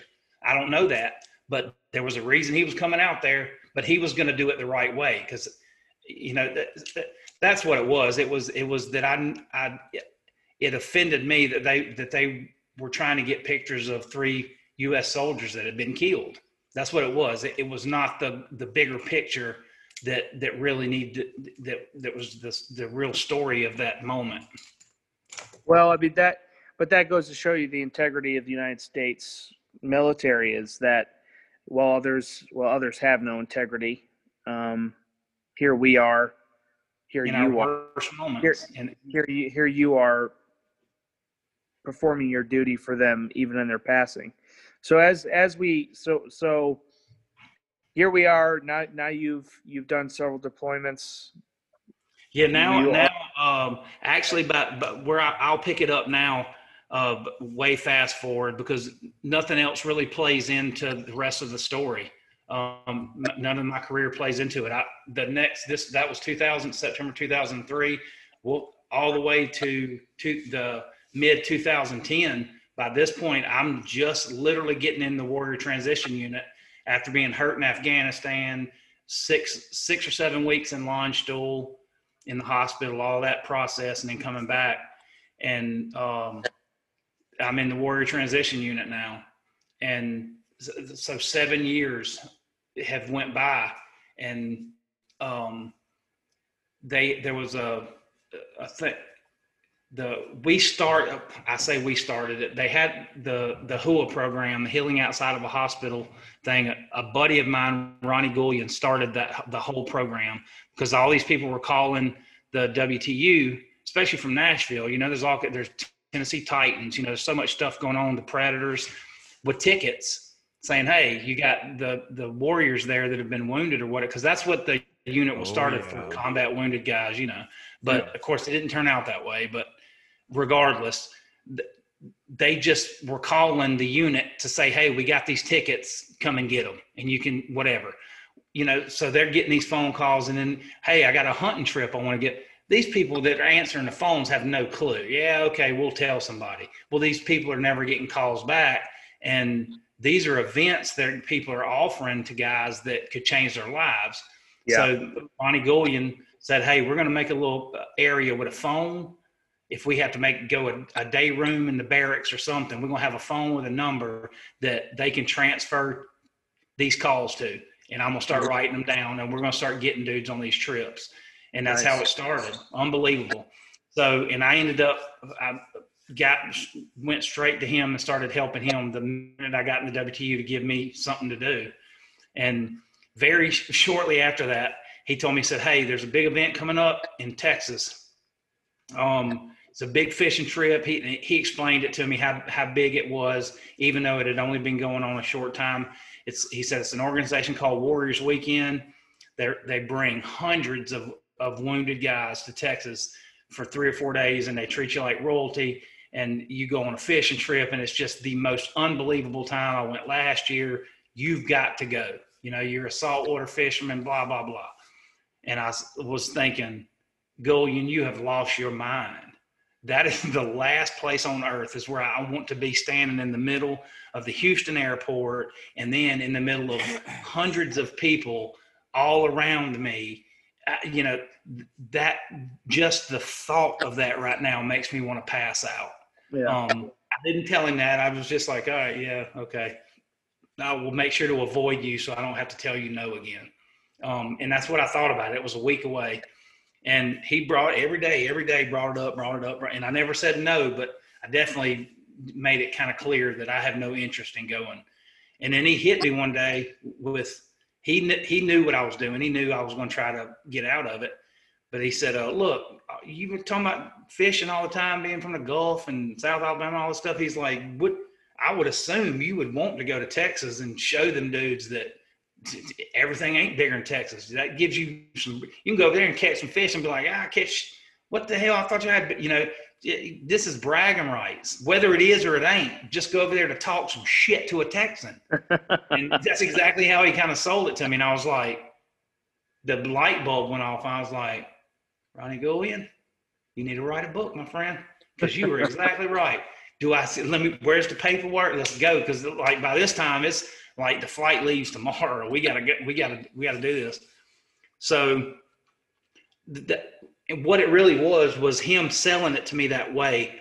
In my mind, I knew I could focus on that to get me through the uncomfortable stuff because it wasn't a PTSD thing I was worried about. It was just my biggest fear. The, the what I had a big at that time the thing what made me the most uncomfortable was was hearing thank you for your service. Well i told you that. The it something that is probably the most common thing that happens to us as veterans. That's what you hear. But for some reason when when it was said to me it's not i didn't get mad or anything and i was courteous and kind and said thank you or whatever back. But it, it gave me the worst feeling on the inside and then i almost felt bad for feeling that way and it was a lot of it was because of the way my mind works. I really didn't know how I should reply. Um, I thought just saying thank you was almost kind of selling, kind of cutting them short, um, and not appreciating what they're saying enough. But uh, whatever it was, it, it just was uns. And I knew I would hear that a lot, and that's I would run from it the whole time. So, um, you know, in my in my mind, somebody saying thank you for your service. As a medic that had lost a lot of buddies, you're you know you're almost telling me thank you for not saving lives, or you know what I mean? Like, well, to, to, every to, award I've ever got, every every positive thing that has ever come from in, during my career, every award, every all the medals, all, any commendation, all that stuff is tied to something horribly awful so it's very hard for me to look at any award. Now I have come to, I've learned to to come to a point where I can, but but it was a struggle. I had to get through that. Something I had to get through was to put a learn how to appreciate that that award and to appreciate and respect being awarded that medal, even though it it is being given for you know the end result being somebody's life being lost. Um, because it's not for that, of course, but you know that's the easy thing to tie it to and that's where my brain went so um, the whole fishing idea gave me something to take my mind off of that and it worked yeah. i got there um, we get uh, Houston, get on these buses. We bus down to Victoria, Texas, and Warriors Weekend. Man, this organization is unbelievable. I mean, we could do episodes of of how much these people do to help guys like us, man um, and and the outdoors on its own for a guy that just you know work every day is his only stress. For somebody like that, uh, to the to the extreme um, paranoid schizophrenic, you know, the outdoors can help people in so many ways. Just the peace and the quiet. Um, and and they the Warriors Weekend guys, Ron koch and the guy that started it, he, that's what he saw. That. He knew the ability of, of putting somebody on the water and putting a fishing pole in his hand and he, doing something for long enough to take your mind off of what you're saying long enough so you'll just conversate with people and not overthink the thing the moment you're in.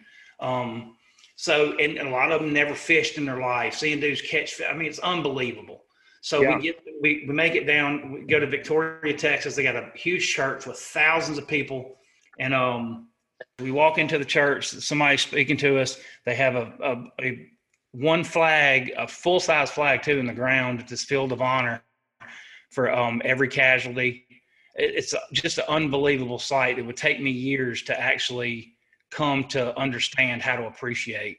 Um, I was so uh, out of my league with being able to uh, tell people thank you for that. How I I was man, I was so confused on what my emotions were, but it was awesome. It was nothing was negative. So we get in the church and then they talk to us, kind of tell us what to prepare for for the next couple days. Then we go outside and we sit under this tent, staring, looking at all these flags, just long enough for them to say, "Hey, uh, this is the field of honor." And then they they um, said we're going to list off an, a list of names of the local um, guys that have been killed, and there was three names. Now, did, at the time, I didn't know what local meant. I, I knew I was in Victoria, Texas, and I knew kind of knew how big that area was, but you know, I, I didn't know the you know the geographically, I didn't know what local meant. But uh, so it was three guys, and um, Ronnie Gullion's next to me, and I was saying something to him, and I heard Arriaga, and man, seven years has gone by. I hear this name, and over those seven years, I, that night come back to me very vividly. For some reason, uh, maybe because of seeing the picture or, or whatever, I had a connection with this dude, and but it was not overwhelming. It was nothing that um, negatively Im- impacted me in any way. Um, it, it, was it, it was kind of weird, like. uh, But Do you think I didn't because know, of do you think well, I didn't know. any- I didn't know how affected. I didn't know how much I had been holding on to this guy's memory until I heard that name Arriaga. You know, Arriaga. T- I remember literally thinking that. Okay, Richard Arriaga could be like John Smith. In, Yeah. You know what I mean? They're they're Hispanic, so you know that. And literally, that's probably what it was going to end up being. And but I asked Gullion, I was like, "Hey, what name? What name did he just call?" Because you know my like I almost swallow my tongue, my I, my chill bumps or when I hear it, and I'm trying to verify, confirm or deny what name I just heard because I didn't Yeah. hear the first name anyway. So I was like, "What?" He, he was like, "I don't know." Um, our Arriaga. Okay, let's go. We got to get back on the bus because you know it's time to go to the next station. Um, but that was it. And but that moment did hit me and made me realize how much I had held on to his memory. Just hearing a, a portion of his last name that I thought, you know, it reminded me of him, and it surprised me. It, it, I didn't know how to how to ration it out at that time, but it, I, I do remember actually consciously thinking, "Wow, I very I would have never thought that would have affected me in the moment as much as it did." Yeah. So we get back on the buses and now we're we're off and we're going down to this tent like the ones that the Dallas Cowboys do their indoor their uh, practice field on. So it's that big, indoor like facility. GP. Yeah, like a GP extra extra large. You know, it's um this huge tent and it's full of tape. It'll hold hundreds of people, and they've got more food and barbecue. They've got volunteers that have been out there for days cooking. Just something that if you don't see it, you almost don't. You you would think somebody was exaggerating Yeah. the lengths that they went to to to make to give us the weekend of our lives. A sandcastle that dude, wait till you see the pictures of the sandcastle, 20 foot tall by hand. It- it- look, it's the uh, Da Vinci work of art. It, it's mind blowing. The thing. So I'm taking all this stuff in, and I, and I walk in this uh, this big tent, and uh, I'm trying to find Ron. I remember for some reason I was trying to find my buddy Ronnie, see where they were sitting, getting food, and I looked all the way across this big tent and hanging from the from the rafter or whatever it was was this 20 foot banner of Richard Arriaga, and it was my Richard Arriaga. It was without a doubt. The crazy thing was the picture that I'm looking at. I never saw him like that. The the ver the the, the picture in my mind, it, it was almost a happy feeling because now I had something new. I had a Yeah. a, a good um, mental mental picture of of Richard from from here forth. Um, but I, I remember standing there and, and physically I couldn't make a word come out of my mouth, and I didn't know to be so. I just remember thinking, this is a big deal. This is a big deal. Um, most guys go back and search out family members of their buddies that were lost so they can because they think they they can give them some peaceful words or whatever. And it, they search for them and sometimes they they don't ever find them or or whatever. And here i am just by chance on a trip in south texas hundreds and hundreds of miles from from fort campbell kentucky and i'm in his hometown. Give me a where they're honoring him on the weekend and it's memorial day it's the it's around memorial day so the picture of me standing guard over his body is my facebook is literally the picture on my facebook profile at that moment none of that would come to me at that time it took me a while to, to for all this to settle in but uh, I, my brain took the little bits it needed to work itself through that moment. I just remember thinking, you need to go tell Ron this. Um, he's the the founder and the guy that started Warriors Weekend because I knew this would be in my mind. I always look for something to work on or a way to make the spotlight not just on me because this was a great could be a great moment for me. It could be the most scary worst moment in my life too, for all I know. I don't know but I, I'm assuming the the way this looks right now, it, just because of the healing I got from looking at that picture of Richard Arriaga that I'd never seen, just that right there is enough that this this organization that he started has just literally changed somebody's life, being me. If nothing else past that moment happened, seeing that picture of Richard hanging there, Hell yeah. I never saw saw that. You know what I mean? So Mhm. I wanted him to know that. I wanted him to know. I, for, for all I knew, this is something that happens. You know, I didn't know that it didn't happen. I didn't know that it was random or rare, or if it happened three times a week. I, I didn't know, but I was going to tell him. In my mind, this seems like something that probably don't happen every day. So I wanted you to know uh, what's going on, and you could just tell the look on his face. He was like, "What? Are you?"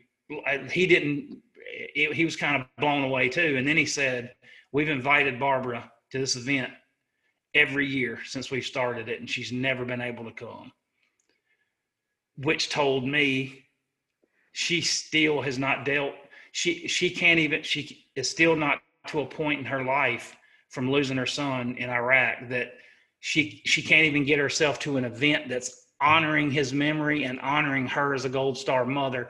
Every possible great thing that she deserves out of this life they offer to her and she she can't even get herself to a, a place where she's able to take that Yeah. that broke my damn heart Hell it yeah. broke 'cause i didn't know if that was true like i said I, that's what come over me at the time that's that's the first thought that i got uh, which would turn out to be true um, so I, I walk up to the banner. I don't know. I'm taking every step I take it from this moment forward, um, it, kind of expecting something else to happen, but I didn't really know what. I mean, um, I was just had already told myself just roll with it and take take it as it comes, man.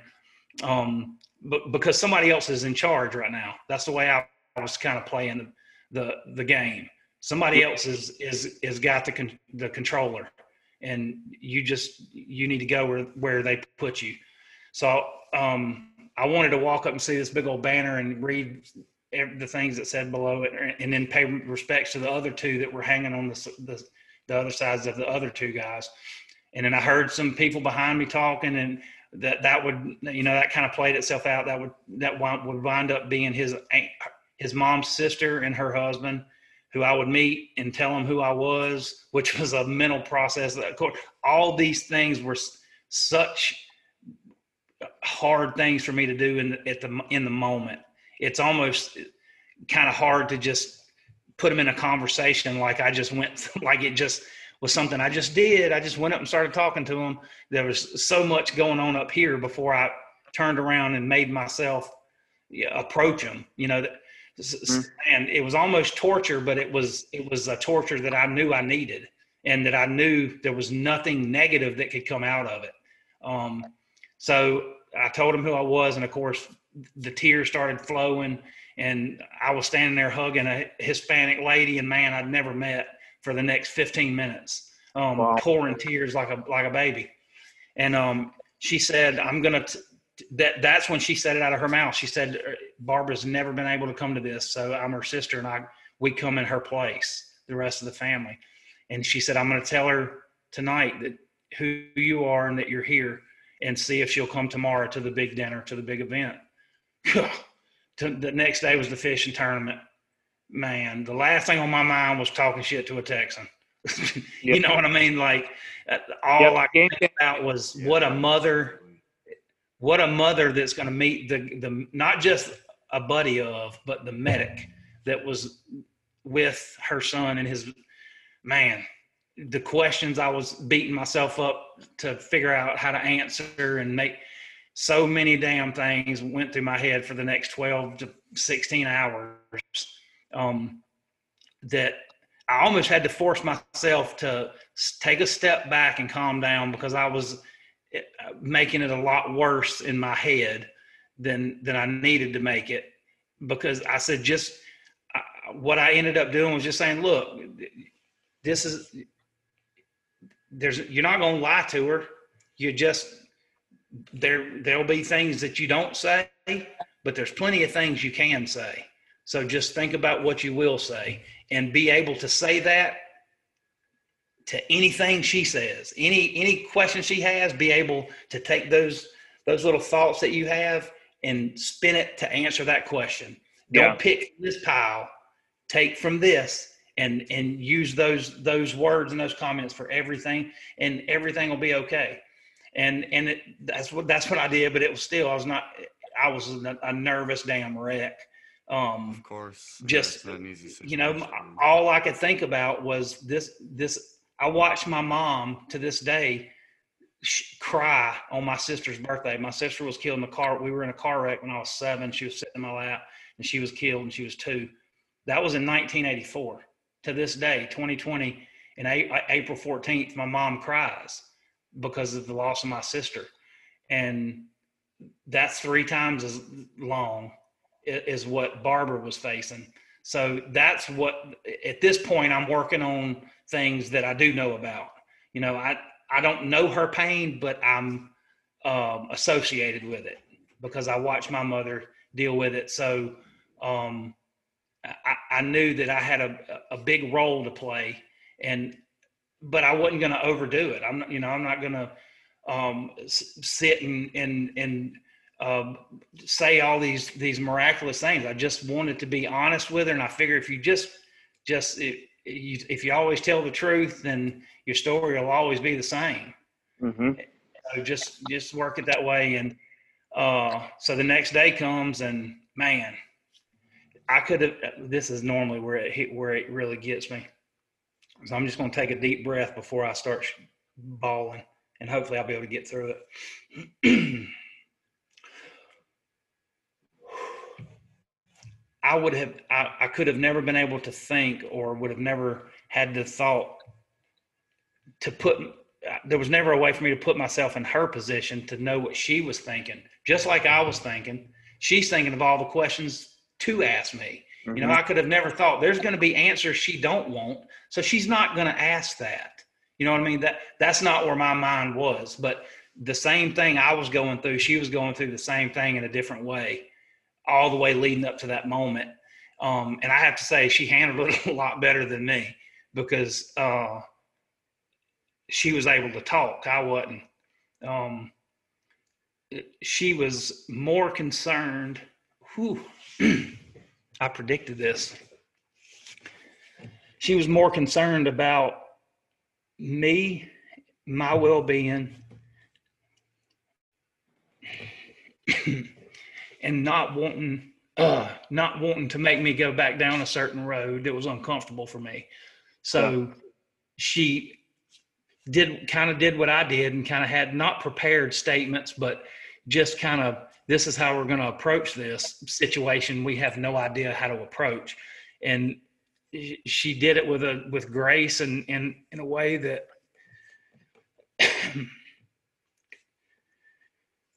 it, I don't know. It was it floored me um, to know who I was standing in front of, to connect the lat that past seven years of my life, to know that I was on the battlefield next to her son, who I'd never met in his, his last moment in life, and all that that happened that night. And now, just by chance, I'm literally standing in front of his mother. And then who walks up? His daughter.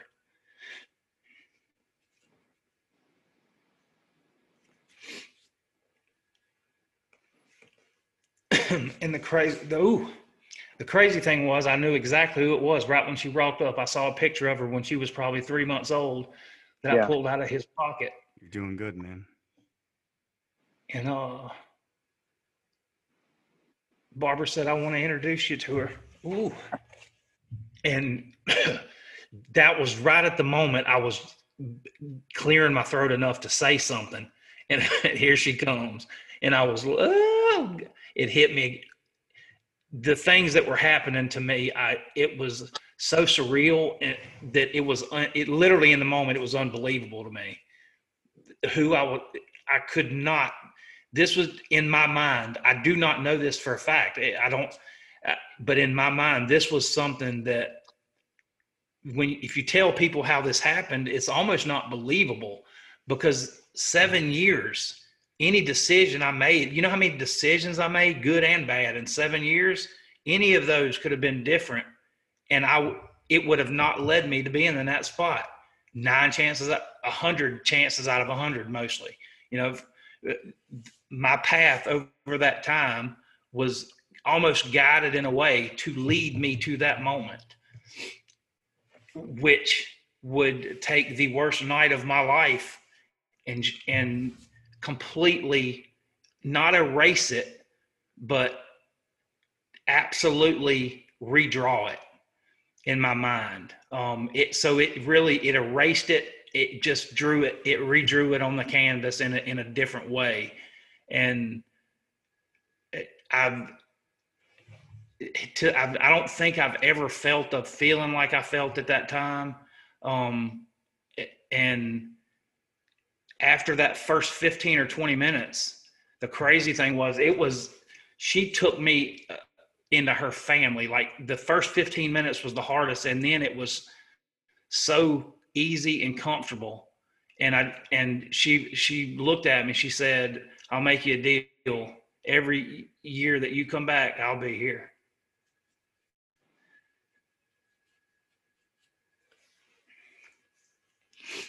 so that uh that that turned into our thing. And it we spent that that entire evening the next day together. Ne- none of the the family all the family members that were there and me included nobody could grasp what what we were feeling in the moment you know this it, i still haven't uh am, am learning how to to appreciate it more and more every every time I think about the the story as a whole. Um, it's easy to take parts of it and and think about it a certain way and get comfortable with it, but when you when I take it as a and I actually think about the, from point from start to finish, it is so mind blowing to me. And uh, even before you get into the life changing part, just just the way things worked out um, the way they did over that seven years to lead to that moment. It, it, he's from Ganado, Texas. There's like 500 dudes and that people that live in that town. It, it, you know, I could sit here for days and explain just how random this was. Yeah. It, it, that it almost was shouldn't have happened. You know that there was so many ways that could that there was one way for it that to happen. Literally, over there was one way, and it was the exact way that it happened. Every every little from little little thing to big thing worked its way out in a manner to lead to that moment. And it, it, completely changed my life and and in a lot of ways.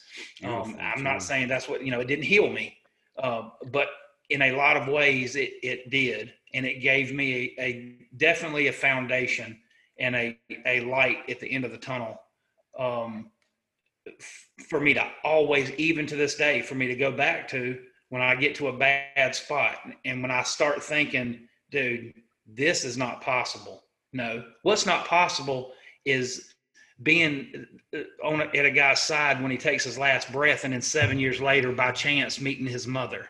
That's not possible but it happened. So what you're going through now you can sit down and figure it the hell out. Um, so the next the next day she said you were you were a, consider yourself a member of my family and I have no doubt that everybody's life and will be changed from this. Um, it, we didn't know what question, how it was going to help us, what it was going to heal. It was just so evident that it was. This was the word special. Don't don't even describe it properly. Um, so the next year, of course, we met there, and that year uh, they were doing a, filming a documentary, and uh, I would. In, they did a a thing where I presented the medal that the award that I was presented for that my actions that night, and I present I gave it to her, and um, I've had a re- an unbelievable one of a kind relationship with that entire family ever since then. I go to that organization Wars Weekend. I it I'm it I have a connection with Ron and and everybody. They they do such good things for people, and I do a lot with them. Uh, they bring me to trips, and they always, anytime I'm included, the Arriaga family and Barbara, all of them are included, and it's almost like it's it's not me without them. It's not it's just one of those things that has been um, so special. There's that there's no possible way that that I should be somebody that gets to experience it when there there's ways for other people to to get not necessarily something that dramatic or that big but can little things in your life if you notice them and you make choices that that um, you prepare yourself to make you can get to a point that has an effect that is just as great as what that that had on me um, because it don't take something that big to change somebody's life. One word can change somebody's life um, based on the, the, emotional state they're in. Um, it seems to be something that big and something that dramatic is what it would take for me. Most people, it wouldn't take that to get a point across, but the good Lord, I guess, thinks he's got to kind of go overboard for me to get it. So he put, you know, things like like that get put together. Um, and, and I don't know, man, that that's one of those stories that, and still, even as long as I've sat here and talked about it, I've, there's certain things that I, that I, I like to say about it that I've forgotten, but th- there's really no way I could ever, I could tell the story five times a day until the day I died. And I would never be able to, to get it right in my mind and explain it the way that it truly deserves to be explained because it literally is that special to me. Um, and the, the family's that special to me. You know, anything that they've seen from these podcasts, like Barbara, she's, I, she's my biggest fan. Um, my picture in that, that bronze star with the V is on her, her, um, mantle next to a picture of Richard. Man, that's ooh, that that is one of those things that that that's um it's a big deal. And I take it very very seriously and I hold it I hold it very close to me. Um and she knows it. I'm not afraid to tell her that. Uh that that that whole situation it helped me a lot with being able just to you know what if you just forget about what people think and just share and express what you're feeling and it, will come across genuine and it, it, it'll be taken a lot better than you think. You know it, it, you know nobody's making fun of you for crying. So i kind of that's kind of when i when i coined the whole hey man i make crying look cool that's i started just literally i mean i'm not scared to cry. Who's gonna tell me oh look at this big old he's a gold medal in, uh, combative boxer everything but he's a sissy because he's crying. They're not to tell me that. I wish they would tell me that. So i feel okay crying if in my mind not that i'm special but if somebody sees a grown man that is not afraid to shed a tear in an emotional moment, maybe that'll kind of make them think, you know, that, huh, that maybe it is okay. You know, maybe, maybe, it's next time I get in, I'll just, I'll let the tears flow and see, see how it makes me feel because it's, a, it feels a lot better than trying to hold it back.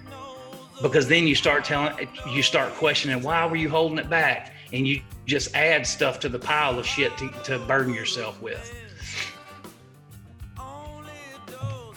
Well, you know, man, I,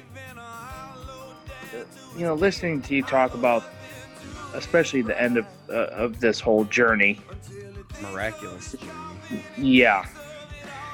Um, you know, you keep bringing insane. up, yeah, which is absolutely insane. I mean, I think that this seems to see. Be... I really never knew that because I have never told anybody the whole story. So I, I think I was worried that somebody was going to say, "Well, you know, that happened to me too." You know what I mean? Like, I didn't necessarily think that would happen, but there's a chance because I don't know if that's something that is is it really as mind blowing? Because I was worried that if I realized it wasn't as mind blowing and miraculous as I thought, that it would take away from it in some way. Not consciously, but I think that's what my what I was worried about. So that that's why the, even though it was such an unbelievable story to tell and it needs to be told and the picture should be out all the way down to the it that, that picture happened to be my facebook profile picture. You, you know it all those little bitty things that fell into place to make it a big moment. I didn't want anything to take away from that. So i only the only people that i would ever talk about it with were the ones that already knew about it you know and so and it's kind of sad that, that it's been so many years have gone by and, and it's taken me this long to talk, about it but um it, i don't know man. It, it's it's uh it's definitely a good feeling. And i still i'm actually happy that even to this day that happened 10 years ago when i met her. I've known her 10 years and i still cannot get through talking about it without crying. I appreciate that you know, it still means that much to me. It's not something that I just kind of have gotten used to telling, like you know, like something I've memorized.